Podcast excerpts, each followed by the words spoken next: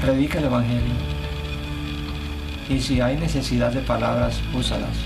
Mire, aquí no hay, en la iglesia de Jesús no debe haber maradonas ni pelés, sino Jesús es el, el astro de nosotros.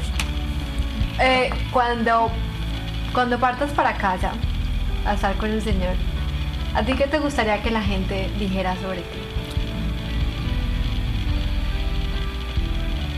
Que, fue, que, que fui fiel al Señor y a su iglesia.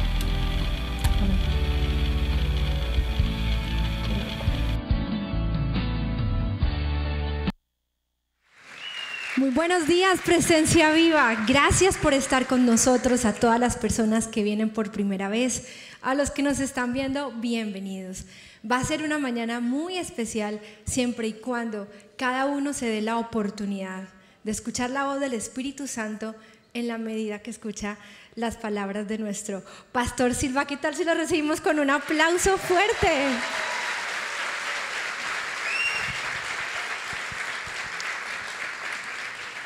¿Alguna vez te has imaginado a ti mismo de 94 años?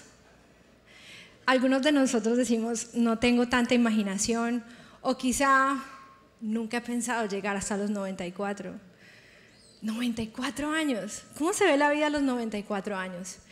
Y saben, Dios me ha dado el privilegio de saludar y entrevistar al pastor. Esta es nuestra tercera vez oficial. Hemos conversado bastante y pensando en el nombre de, de, de la enseñanza de hoy, se llama vida real y te quiero recordar por qué es vida real. Antes de decírtelo, vamos a leer esta frase que dice en pantalla. Dice, a menudo se define el éxito como la sensación transitoria de gozar de admiración. Sensación transitoria de gozar de admiración.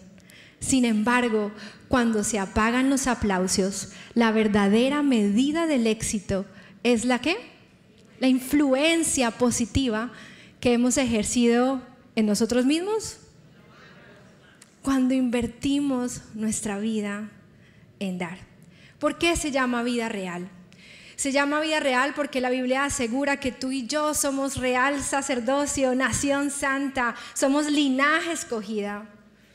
Y Dios nos llamó, nos sacó de las tinieblas a la luz. Pero también es vida real porque ahora que escuchemos al pastor Silva, ustedes llegarán a la conclusión de que como hijos de Dios, y de pronto tú dirás, todavía no me estoy sintiendo tan hijo de Dios, hoy viniste a eso a que te diéramos la bienvenida a la familia de Dios. Dios tiene para ti un plan para que tu vida sea relevante, con la R, llena de significado, con la E, que tu vida sea enseñable. Como discípulos de Cristo, siempre hay algo nuevo que podemos aprender. Con la A, alegre. Al pastor Silva le gusta mucho la música, ahora lo van a escuchar. Y cuando hablaba con él y escuchaba el tipo de música que te gusta, pastor, y tus planes favoritos, yo decía, la vida con Dios no tiene por qué ser aburrida. Tenemos esta falsa sensación de que la vida con Dios es aburrida. Y es todo lo contrario. Y con la L, una vida libre. A eso Dios nos ha llamado. Así que sin más ni más, pastor, cierre los ojos y abre las manos. Le tengo un regalito. Pastor, esto es para usted. Y me gustaría mucho que lo leyera.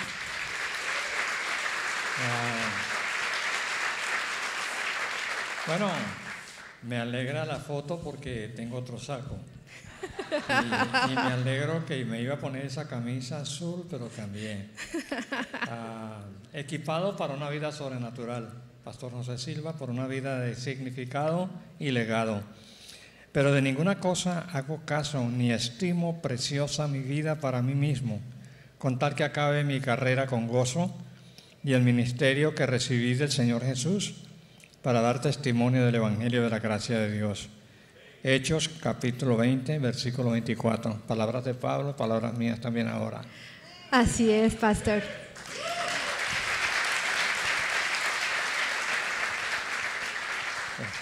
Esto que te ven aquí la, la tremenda productora a María Fernanda. Wow.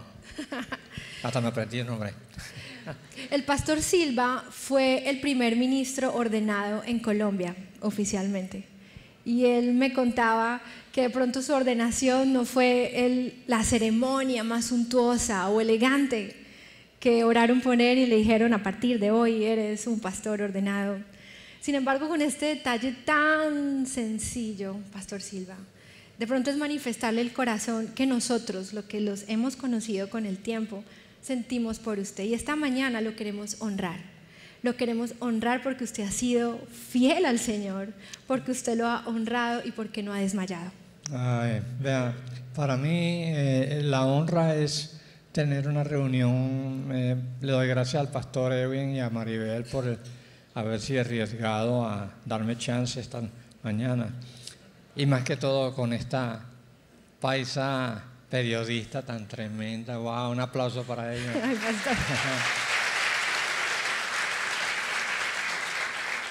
Estoy muy honrado de que me toque contigo esta entrevista y que pues este sea más que todo un mensaje, un- no un sermón regular, sino algo que vamos a compartir de las experiencias de Dios con, con este hombre que nunca pensó llegar ni siquiera a los 80. Cuando mi papá murió, mi papá era dominicano de Puerto Plata, eh, él tenía 63 años y yo pensaba que estaba viejo. Para mí eso es un teenager ahora.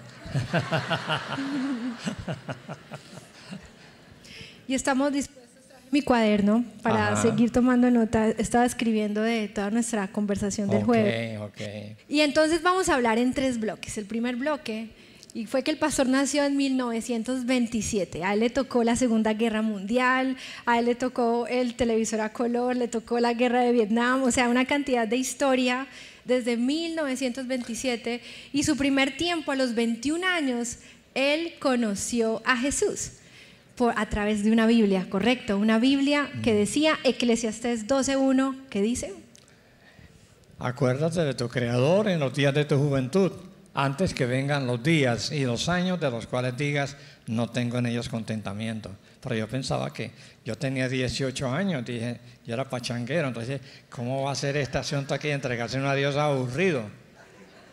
Sobre todo cuando su pasión era jugar béisbol. Entonces él vivía esta tensión de ¿qué hago? ¿Juego béisbol o llego a la iglesia? ¿Juego béisbol o llego a la iglesia? Y como a los 21 fue que sucedió. A los 20. A los 20, Ajá. ¿qué fue lo que le dijo el Señor? José, te tengo para jugar. Ah, pelota en otro lado.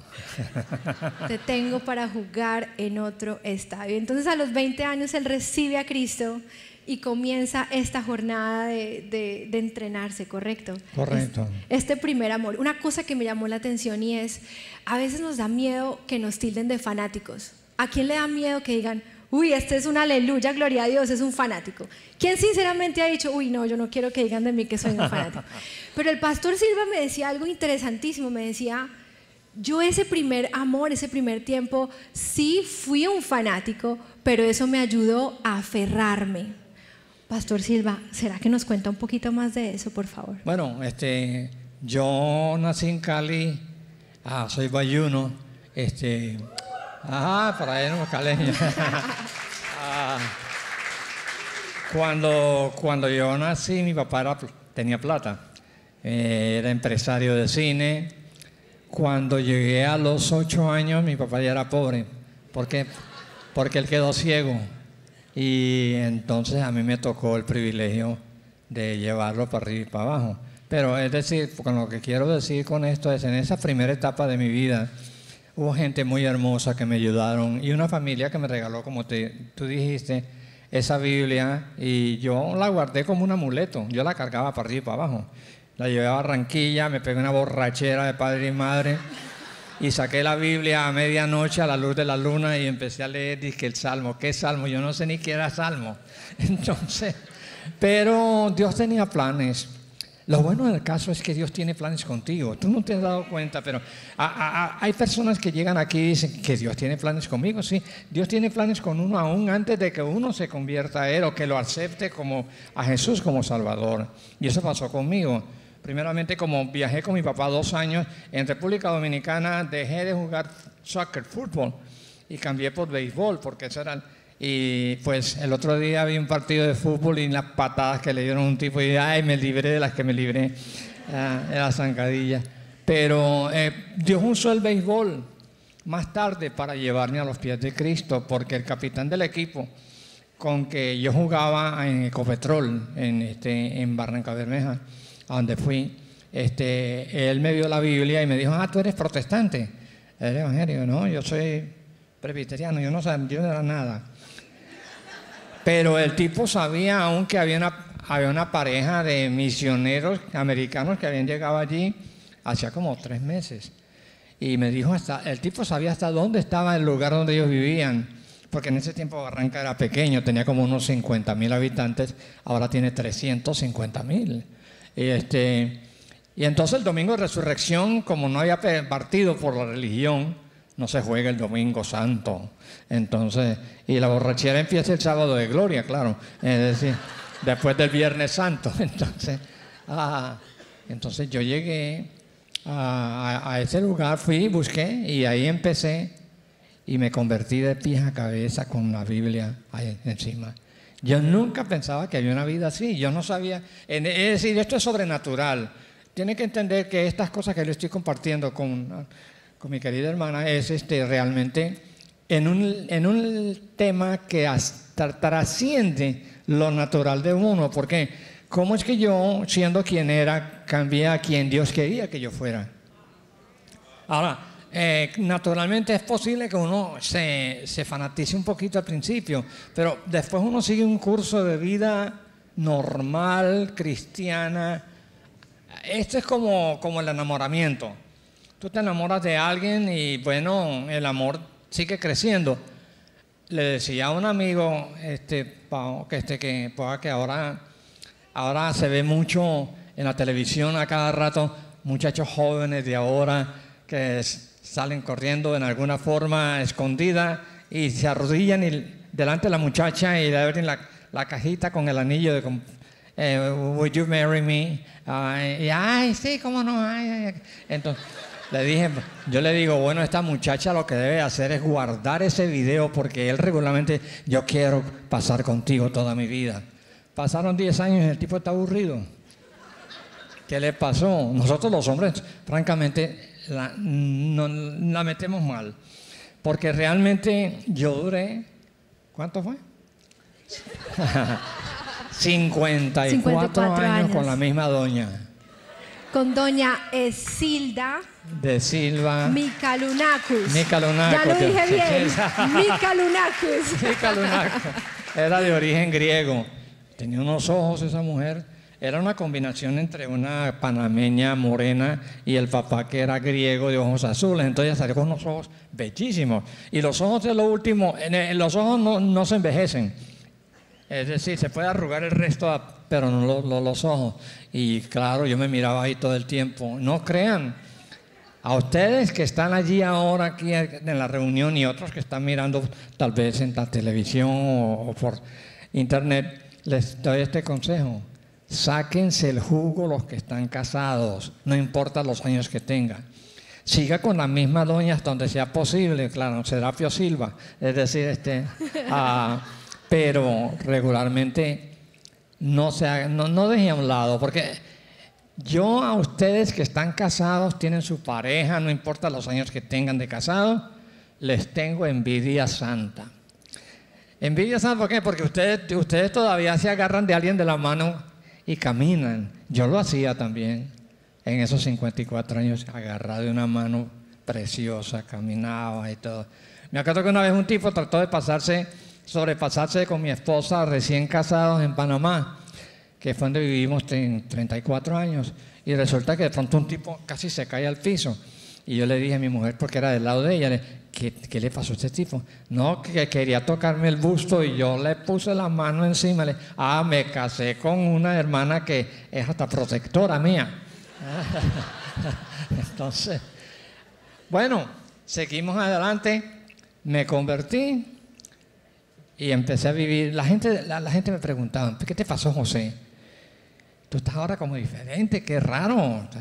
Entonces me decían, no, eso se te va a pasar, es como la fiebre que te viste con fulana de tal. de novia y ahora después la dejaste y cogiste otra persona. Y es como, es como las cosas que, que, que suceden. Le dije, y le dije, ah, como dejaste de jugar billar y, y pasaste a jugar pool, te gustaban más las bolas. Le dije, ok, y le contesté yo a este amigo porque estaba en Cali. Le dije, mira, que la fiebre con fulanita se me quitó y se me, se me fue con otra fulanita. Eso está posible. Que dejé de jugar billar y me metí a jugar pool también. Pero si yo, hay otros deportes, pero si yo dejo a Dios, ¿a qué otro Dios me voy? Y esa fue mi respuesta. ¿Por qué? Porque hay un versículo que Dios me dio para establecer la respuesta. ¿Qué te pasó, Silva? Bueno, la Biblia dice, de modo que si alguno está en Cristo, nueva creación es. Las cosas viejas pasaron. ¿Cómo pasa? No me lo digas porque para mí fue un misterio. Yo era el más asombrado de ver cómo yo, yo decía malas palabras y luego me empecé a sentir mal y no me olvidé de decir nunca más malas palabras. Yo era embejucado y me daba rabia cuando cometí errores en la máquina. Yo, yo escribía 60 palabras por minuto. Y, y cuando cometía un error, la agarraba contra la máquina porque la máquina era la que cometía errores, entonces le daba puño. Entonces, y luego entonces, ahora empiezo a ver que cuando cometo un error me, da- me, sonrío y miro la máquina así con cariño. Y digo, "No, aquí también me ha pasado algo raro aquí. La, vida nueva que Dios te da en Cristo es una vida chévere. Chévere porque dejas de hacer cosas que antes no hacías. Eh, Y te convierte, claro, cuando te casas, te convierte en un mejor esposo. ¿Por qué? Porque la Biblia te enseña a vivir la vida matrimonial. ¿Ok? Pastor Silva. Entonces fueron más o menos, si no estoy mal, 12 años en Colombia y después estuviste 34 años en Panamá Correcto. haciendo ministerio. Allí tuviste a tu hija Esi también. Ajá, correcto. hija, Eso también hay que decirlo. Tengo Muy una sola hija, tengo una sola hija, te- perdimos dos. A mí me hubiera gustado tener esas dos, me hicieron falta, pero Dios me ha regalado un montón de hijas espirituales aquí en esta congregación. Aquí está una, este, para, para, para muestra un botón. Entonces, este, pero la verdad es que yo tengo un cariño por ustedes, las mujeres, con todo el respeto a los esposos, no, no, no. No me mire mal. Este, ah, ah, porque yo creo que la mujer es la corona de la creación. Lo último que hizo Dios fue mujeres. Sin mujeres no hay hijos. Y no hay día del padre tampoco.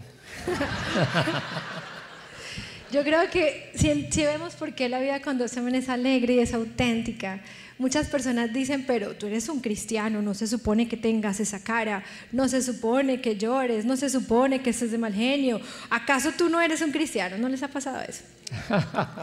Pero cuando escuchamos hablar al pastor Silva es, la vida es real. Hay momentos arriba, hay momentos abajo, lloremos, riámonos, pero en todos los escenarios vamos a percibir, Señor, ¿dónde es que estás?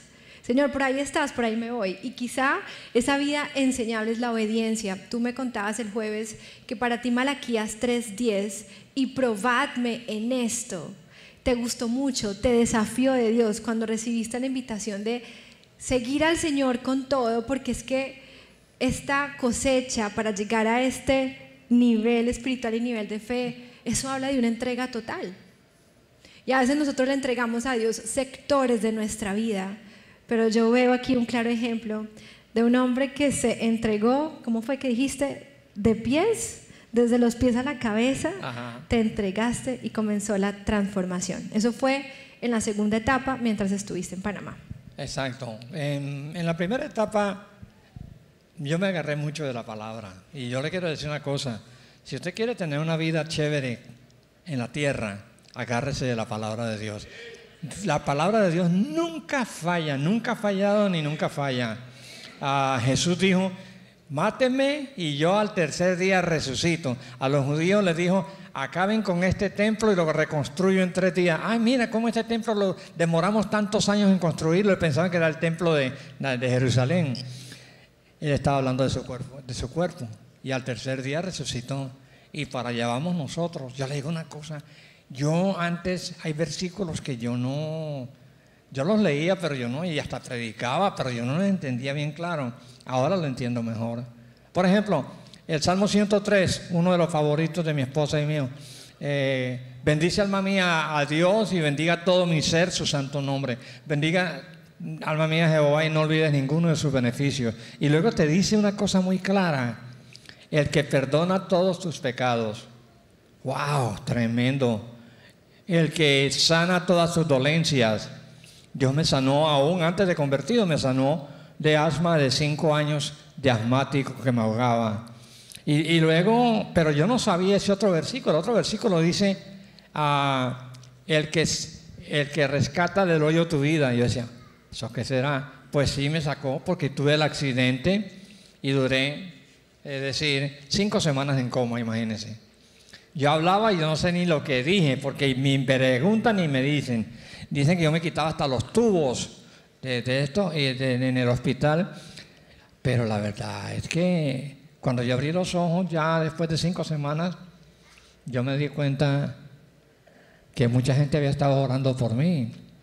De Panamá, de Colombia, de aquí, de Nicaragua, de tantos países que yo he andado. Imagínense, este, este tipo que estoy aquí empezó a los ocho años a llevar a su papá dos años fuera de Colombia.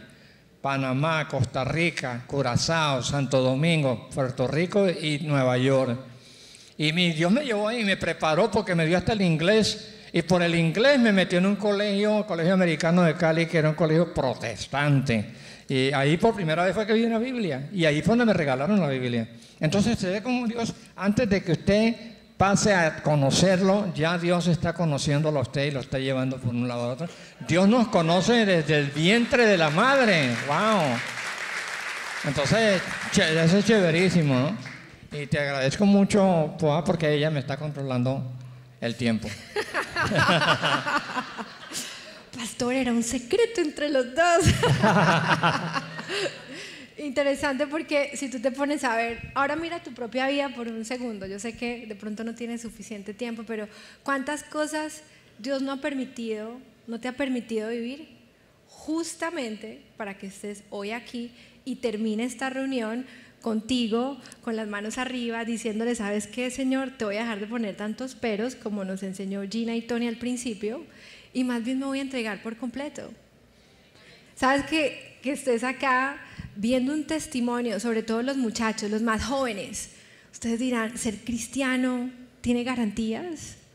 ¿Será que sigo a Dios o sigo o me convierto en un jugador de fútbol profesional o me dedico a... De pronto los muchachos tienen estas ideas de que ser cristiano es para la gente en otra etapa de vida.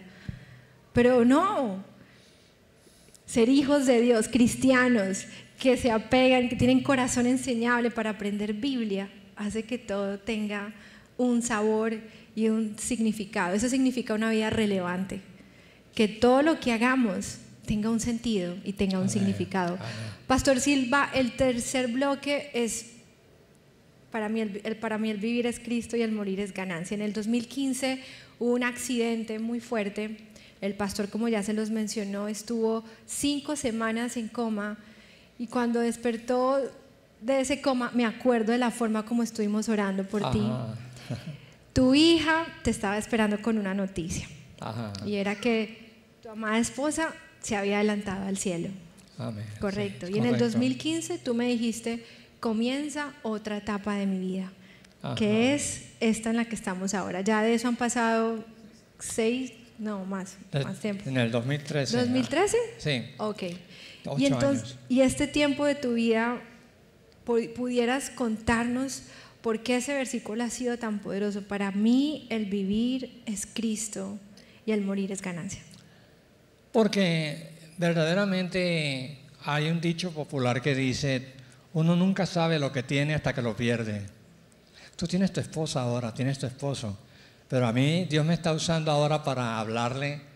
Bueno, yo ahora me he vuelto guasopero, yo, yo, yo, yo uso mucho WhatsApp, entonces, este, ah, y este, y hay una cantidad de gente que me toca tratar por, por, por teléfono o por texto. Y a mí me buscan ahora mucho las viudas y los viudos.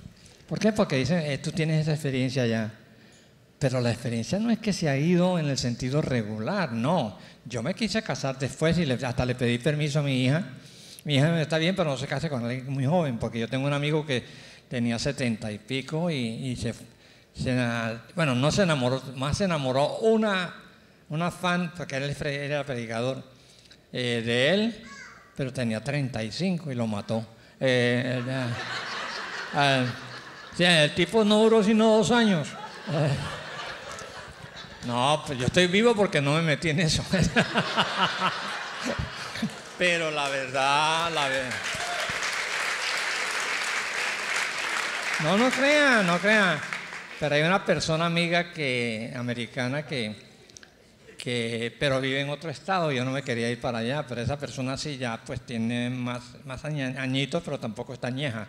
Entonces, ah, yo, yo les voy a decir finalmente, antes de que se me olvide, hay un amigo mío que escribió un libro sobre los diez mandamientos. Espero que un día llegue aquí a la librería. El libro se titula sobre los diez mandamientos. Antiguo, pero no anticuado. Pues aquí tienen esto. Yo soy antiguo por años, pero de anticuado no tengo nada. Yo pienso mejor que cuando tenía 20 años. Ah, y por eso la gente dice, ay, que tú, ¿cómo, cómo, ese tipo tan viejo puede querer? Pues es que el amor no se acaba, no se acaba, sino cuando uno se va. Y, Dios, Dios, Dios eso sí, Dios es muy bueno y muy paciente. Y cuando yo le decía, Señor, ¿por qué tú me aguantas tanto? Y me llevó al Salmo 103. Como el Padre se compadece por los hijos, se compadece Jehová de los que le temen. Se acuerda de nuestra condición y se acuerda que somos polvo. José, tú todavía tienes polvo. Tú todavía eres humano. Como soy humano, tengo sentimientos humanos. El día que salga de aquí, vaya al cielo, allá no hay matrimonio. Entonces gócelo aquí. Ah, porque allá no hay. Es decir, mi mujer me llamaba a mí Joe y yo llamaba Honey. y este, allá no. Honey, no, eso se acabó. Le digo. Es decir, ahora no crea que va a ser aburrido tampoco, porque donde vive Dios, ¿cómo va a ser aburrido? Si no, ya Dios se hubiera acabado porque Él se hubiera hasta aburrido del mismo. Entonces, pero la verdad es que Dios tiene algo preparado para nosotros en el futuro. Las cosas están cambiando, el mundo está cambiando. Eh, yo en esta etapa, que es la tercera etapa de mi vida, porque realmente a mí me pasó lo, casi lo que a Lázaro. Lázaro murió y luego Jesús lo resucitó. Lázaro, ven fuera. Pero el Lázaro que resucitó Jesús no es un Lázaro que está en el cielo, no, era un Lázaro que volvió a la tierra en el mismo cuerpo. Entonces tuvo una tercera etapa. Yo he tenido esta tercera etapa y en esta tercera etapa, oh, yo te quiero decir la verdad, he aprendido una cantidad de lecciones. He conocido a muchos de ustedes que antes no lo hubiera conocido. Si no, lo, si no si me hubiera muerto cuando murió mi, esposa, ella no murió del accidente, ella murió de un, stroke, un derrame. Ah, este, ah, pues hubiera sido otra cosa. Pero la verdad es esta. Nosotros los que estamos aquí vivos hoy, otra vez el libro, las Sagradas Escrituras, la palabra de Dios dice que viene una experiencia sobrenatural sobre los que creemos en Jesús. Y se llama el rapto. El rapto quiere decir arrebatamiento. Arrebatamiento también lo llaman como, como es el secuestro. Dios va a sacar a, resucitar, a, darle un cuerpo a los que ahora están en la gloria. Mi mujer está en la gloria en la papa, está gozándose con todos los otros viudos y viudas que, que han quedado aquí, allá están gozándose a la grande. No están sufriendo, pero no tienen cuerpo, tienen espíritu y el alma. Somos una trinidad. Dios creó espíritu, alma y cuerpo. El cuerpo es el que fue formado del polvo. Y luego vuelve al polvo cuando se muere, pero el espíritu y el alma son eternos. Entonces, eh, eh, cuando, cuando, cuando salimos de aquí, usted no desaparece. No, sencillamente cuando salimos de aquí, cuando decimos murió fulano, especialmente en Cristo regularmente, porque todos somos eternos, eh, usted pasa como abrir la puerta y pasar al otro lado. Sale de esta vida mortal que tiene números, segundos, minutos, horas, semanas, meses, y, entonces pues, entra a lo que se llama una vida eterna que no tiene números ni nada, que es decir, no va a terminar. En el cielo, como ustedes vieron en la película, el niñito que, que fue al cielo y Dios lo, Dios lo llevó y lo, resucitó, él dijo, en el cielo no hay viejos. Entonces quiere decir, oiga, gloria a Dios, allá no hay arrugas. Como dice Juan Luis Guerra, en el cielo no hay hospital, ¿por qué? Porque no hay enfermedad. Usted no, nosotros no, nosotros no, no, no, no, vamos a algo malo. Yo no, yo no estoy pensando, José Silva, posiblemente este es tu último mensaje en presencia viva. Y le quiero decir una cosa, ustedes han sido una bendición para mí como no tiene idea. Aquí he encontrado unas amistades, cariño, de todo. No que lo he encontrado en otras, yo, yo, yo estaba en otras congregaciones, yo trabajé en la Catedral del Pueblo, estuve en Capilla del Rey también, pero es decir, ustedes aquí tienen un atractivo también muy especial. Allá lo tenían, aquí también lo tienen, que, ustedes son dulces. Sí, ustedes, ustedes lo endulzan a uno con el cariño y todas esas cuestiones. Cuando usted se vaya, sale de aquí, casi, casi no queda, es decir, nadie sin hablar con alguien de aquí de la reunión. Entonces yo le agradezco a Dios que en esta última etapa de mi vida, y el día que, que ustedes digan, "Eh, se fue el pastor Silva y aún el título, a mí me gusta amigo José, porque yo, José, no me gustaba mi segundo nombre, después alguien me enseñó a quererlo. Mi segundo nombre es Joaquín. ¿Por qué? Porque un amigo mío íntimo se burlaba, decía, hola, vení Joaco, Joaco, Joaco. Que a, los, a, joaquines le dicen Joaco. Es decir, pero la verdad es que ese día usted va a decir, se le cumplió el deseo a Silva. Se le, se- está en la papa, ahora está en la grande. Entonces, y para allá vamos todos nosotros los cristianos. Pero mire, final, cuando sucede el rapto, hay dos, para que usted entienda lo que es el rapto, vaya en la Biblia Primera de Tesalonicenses, capítulo 4, versículos 13 al 18, y ahí habla de dos cosas. Los muertos en Cristo reci- recibirán un cuerpo eterno que no tiene límite. Y los que estemos vivos, estamos vivos aún todavía y puede venir, seremos transformados en un abrir y cerrar de ojos. La gente, los cristianos, la gente que han creído en Jesús, que lo han recibido como su salvador. Recuerda que esto no se trata de religión, se trata de relación. Uno tiene una relación con Cristo. Cristo es tu hermano, Cristo es tu amigo.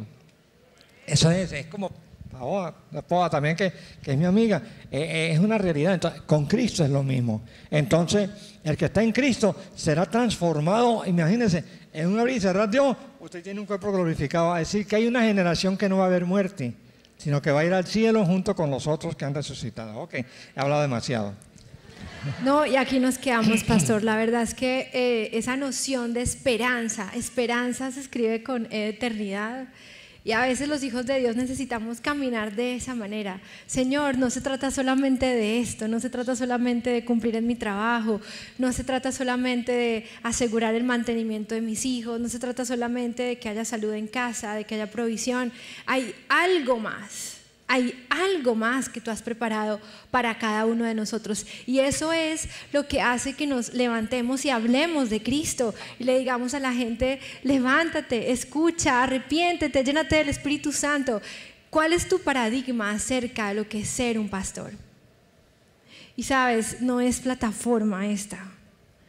Es ser un siervo de Cristo que tiene la capacidad de entregar su propia vida y también en nombre de otros. Necesitamos salir y decir, Señor, yo también soy un siervo de Cristo y yo también quiero regalarle a la gente ese etiquete a la eternidad, que es aceptar a Cristo Jesús como Señor y Salvador. La pregunta es, ¿tú ya tienes tu etiquete eterno? Yo creo que el pastor Silva, cuando él habla de la muerte, no lo hace con aquel drama o terror o porque él ya entendió que de qué se trata la eternidad con Dios. Y sabes, no tienes que esperar a morirte para experimentar la presencia de Dios. Tú puedes experimentar la presencia del Espíritu Santo aquí y ahora. Lo único que necesitas es desearlo. Lo único que necesitas es decirle, Señor, eso que hizo que el pastor Silva se mantuviera todo este tiempo. Yo también lo quiero, porque saben, hay muchos pastores de mi generación que salen las noticias, ya no cree, de un día para otro, ya no cree, ya no está sirviendo, ya no cree. Entonces, ¿de dónde estaba pegada la fe? Pero una vida real es relevante, es enseñable, es alegre y es libre como la tuya, pastor. Por eso pienso que la honra es más que, como digo esto en muchos idiomas que me entiendan, creo que en Bogotá se dice salamería, en países se diría lambonería. Es esta melosería de decir palabras de afirmación por decirlas, porque no es un elogio y ya, es definitivamente una persona como yo que dice, hey Señor, yo te quiero servir ¿cómo sería yo a los 94? ¿Será que tú me vas a respaldar hasta allá? Y si yo me asomo en el espejo de esta vida, uno diría como que, hey Señor, tú estás para mí no solamente en el inmediato plazo, sino que estás en el largo de largo, tan largo que alcanza para toda la eternidad. Pastor, usted quería hacer algo para terminar. Bueno, este, me gustaría simplemente ofrecerte este mismo Jesús como tú has dicho, este Jesús que, cambia vidas, que las cambia para mejor, no para peor, que te da un mejor matrimonio y si eres soltero te da una, vida soltera mejor. Eh, en, todo caso, con Cristo no es para atrás, sino para adelante. Es decir, las cosas viejas pasan, las cosas nuevas que uno nunca se ha imaginado en la vida. Es decir, yo, yo he tenido una vida súper interesante. Es decir, estas tres etapas que yo he tenido fantástica. Y parece mentira, cuando yo a los 85 tuve el accidente, yo pensaba que, tal vez ya era lo último y resulta que, había una etapa más por seguir. Y me dijo, me, dijo una persona que estuvo en el hospital cuando, cuando me trajeron en, en la ambulancia y me dijo, él es mi enfermero. Me dice, José, tú eh, ibas hablando en el espíritu pero tú decías en español, en medio de, todo lo que tenías ahí, porque no estabas consciente, tú decías, ah, yo no puedo irme todavía, porque tengo una misión que cumplir. Para mí esa misión es hablarte hoy a ti y a ti y a los que están viéndonos ah, ahora mismo de otros países ah, y decirte, cree en Jesús recíbelo. No se trata de cambio de religión, no es de católico, evangélico, de judío acá. No, la religión, la religión es superficial y queda aquí.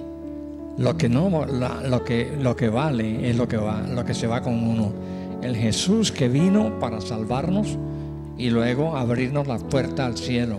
Y él dice en Juan 14, en Juan 10, en Juan 14 dice, no se turbe vuestro corazón, creéis en Dios, creéis también en mí, en la casa de mi Padre hablando del cielo, muchas moradas hay. Voy a preparar lugar para ustedes, para que donde yo vivo, miren, Jesús está diciendo, para que donde yo vivo, imagínense el cielo, ustedes también vivan allá conmigo en eternidad. Esto es algo más que una oferta fructífera aquí en el mundo. Quisieras aceptar a Jesús como Salvador. Inclinen sus frentes todos, por favor, un momento. Y ahí donde estás, y los que están viendo también, si quieres a este Jesús en tu corazón y en tu vida, en una forma sobrenatural, repite esta oración breve. Padre Celestial, en este momento te doy gracias por la oferta que me das del perdón de mis pecados, por la sangre que Cristo derramó en el Calvario y el poder de la resurrección que Él nos dio al salir de la tumba y ascender al cielo. Señor, te recibo como mi Salvador y mi Señor. En el nombre de Jesús, gracias por este milagro. Amén. Amén.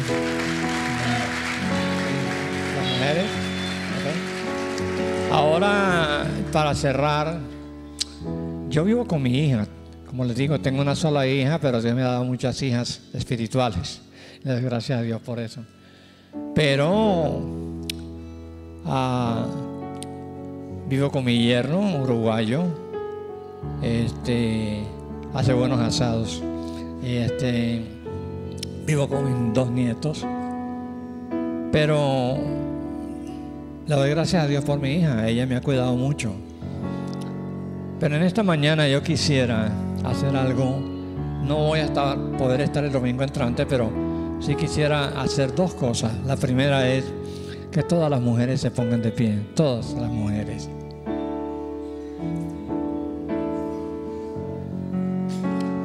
Ah, ah, la razón por la cual se mandaba ponerse de pie es porque otra vez quiero cerrar esta reunión diciéndoles que ustedes son la corona de la creación. Estaba viendo una película con mi hija esta semana de la India, cómo abusan de las mujeres, las casan jovencitas con unas personas mayores, viejas. Imagínense casar a una muchacha de 14 años con un hombre de 80, de 70, wow. En muchos países no hay la libertad que ustedes tienen aquí. Y sin embargo, con todo lo que ustedes tienen aquí, hay mujeres mal pagadas en los servicios regulares de trabajo. Ustedes son, valen mucho. Y quiero que usted entienda esto. No acepte nunca si su cónyuge cambia y dice que usted no vale nada, porque porque el que se valoriza es el que no el que no, no recuerda que un día dijo que estaría con usted todo el tiempo. Ah, no deje que nadie abuse de usted, ni físicamente ni oral, ni verbalmente. Y por eso, como ustedes son la corona de la creación, entonces yo les quiero pedir algo ahora mismo y es que ustedes, todas, pero unánimes y fuertes, se den un aplauso.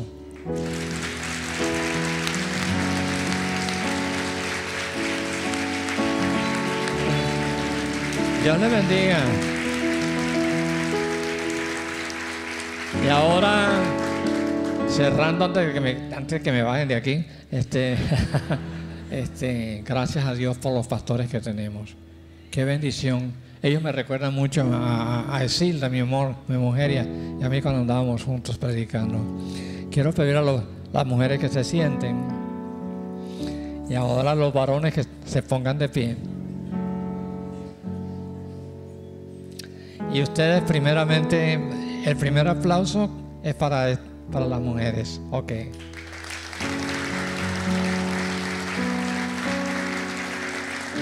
Recuerden, recuerden que la mujer no es el sexo débil. El sexo débil somos nosotros.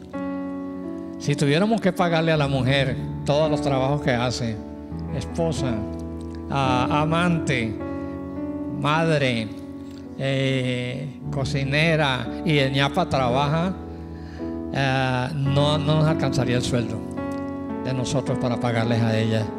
Pero ahora yo quisiera que las mujeres se pusieran de pie y le demos un aplauso, como yo no voy a estar el domingo entrante, un aplauso a los padres. Amén. Amén.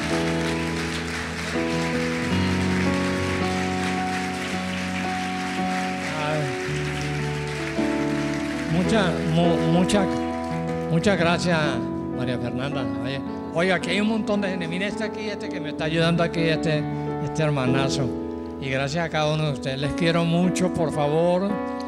Manténganme en sus oraciones. Lo único malo que ustedes ven en este jovencito de 94, antiguo pero no anticuado, es que tengo ah, mala circulación en las piernas. Pero a mí no me duele nada. Yo duermo Ah, tengo hasta tres sueños al día, a la noche. El otro día me soñé en Rusia hablando ruso. Este, eh, pero este, llévenme en sus oraciones para que yo pueda cumplir el propósito de Dios aquí. Que Dios lo guarde. Muchas gracias, Pastor. Muchas gracias, Pastor, por estar con nosotros. Y ahí puestos en pie, te invito a que cierres tus ojitos y vamos a terminar juntos. Esa canción dice, no me falta nada porque te tengo a ti. No me falta nada porque te tengo a ti.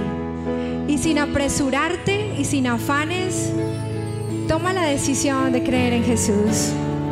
Si tú ya aceptaste a Cristo en tu corazón como Señor y Salvador, Ahora dale acceso a esos lugares donde todavía Él no es el Señor y el Salvador. Y permite que Él comience a abrir delante de ti su plan sobrenatural. Mientras lo piensas, vamos a cantar esa parte de la canción.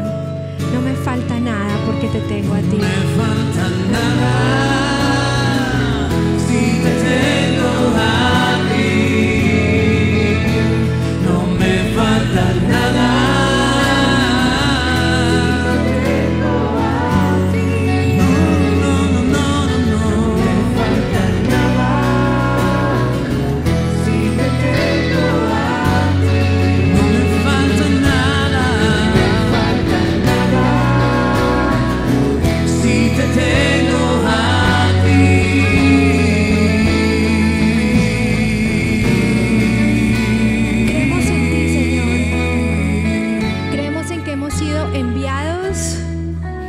Para nosotros tú tienes un destino. Creemos en tu propósito. Dile así, hoy yo creo en que tú tienes una misión para mí y que tú vas a hacer posible este llamado que siento. Si tú tienes llamado, un llamado especial para servirle a Dios, permite que este ejemplo de vida te muestre que sí hay garantías, que sí se puede y que la vida con Dios es relevante, es enseñable, es alegre y es libre. Y a ti que viene, que vienes por primera vez, esto apenas comienza y cada vez se pone mejor. Muchas gracias por estar con nosotros esta mañana. Guarda en tu corazón esta canción. Tenemos un Dios que es incomparable, como Dios no hay otro. Y por eso es que lo adoramos. Que el Señor los bendiga cuando Gio nos dé la despedida con estas últimas notas musicales. Estamos listos para recoger a nuestros niños en PB Kids. Y por favor, conéctate la próxima semana. Vamos a estar aquí dispuestos y disponibles siempre para servirle a ustedes y a todos ustedes que están acá.